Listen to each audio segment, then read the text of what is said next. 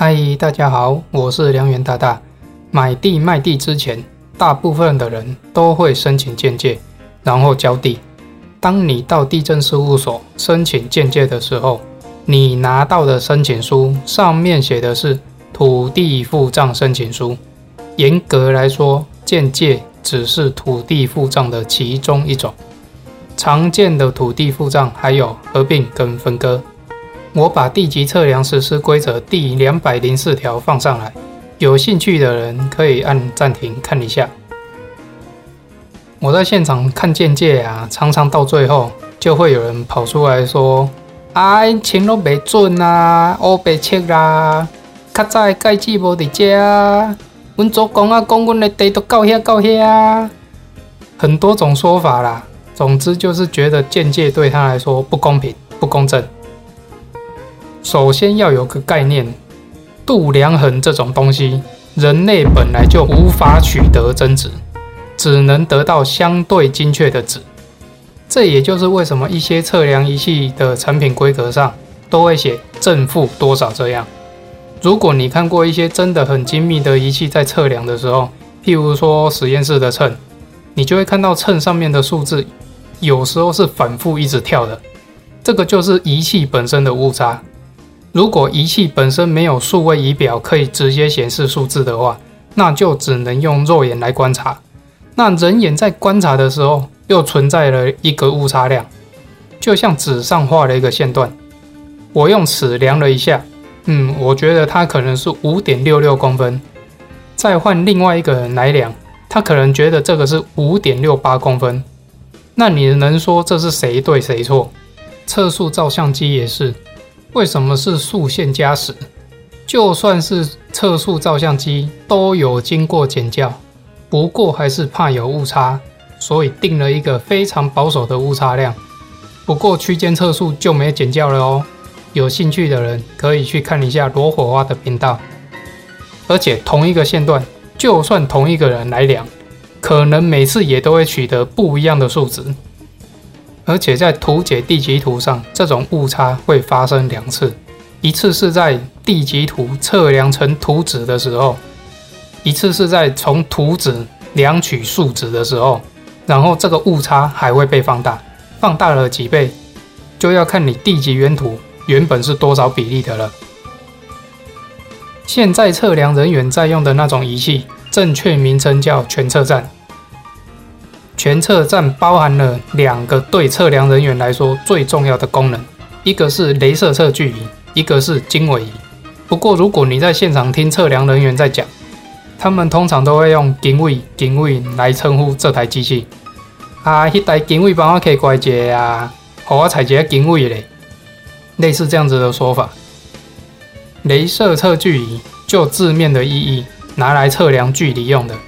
你也可以在市面上买到这类的东西，不贵，便宜的几百块就有。只是全测站把它塞到机身里。不过这个精度当然不会是几百块的那一种啊。经纬仪用来量测角度跟俯仰角，不过以地籍测量来说，主要的功能还是拿来记录角度。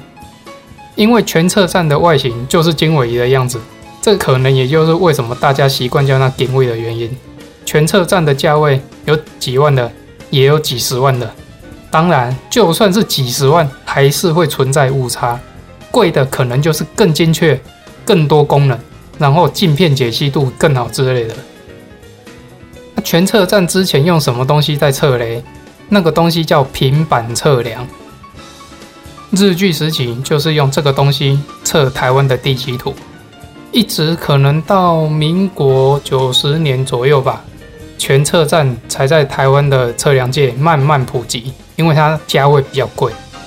平板本身算是个测绘平台，角度测量是用照准仪取得，有的照准仪上面是前后两条线，有的是一条线加一个洞，跟枪的瞄准距还蛮像的。总之就是要拿来对准要测的目标，然后距离嘞很简单，就卷尺。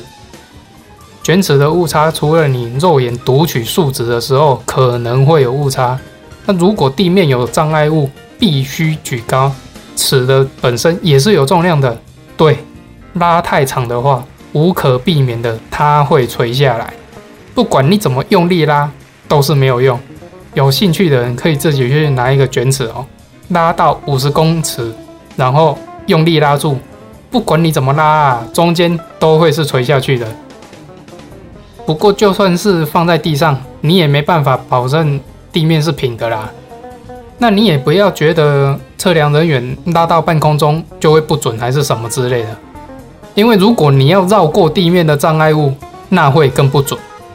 相比起来，如果是用全测站来测量，以以前的标准来说，几乎是真值的啦。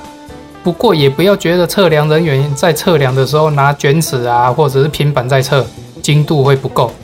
各种器材有各种器材适合的工作环境。总之，还是要配合适当的仪器做测量。用音响的角度来说，就是类比音讯跟数位音讯，没有说哪一种绝对好。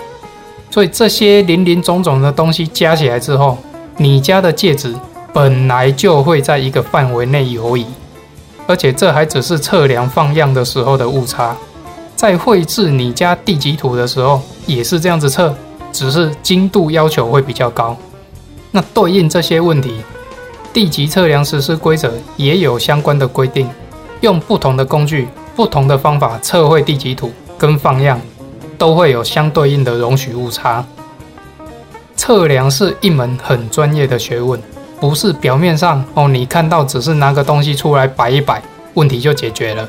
现场请尊重测量人员的专业，你不爽不满，可以事后再请再见见。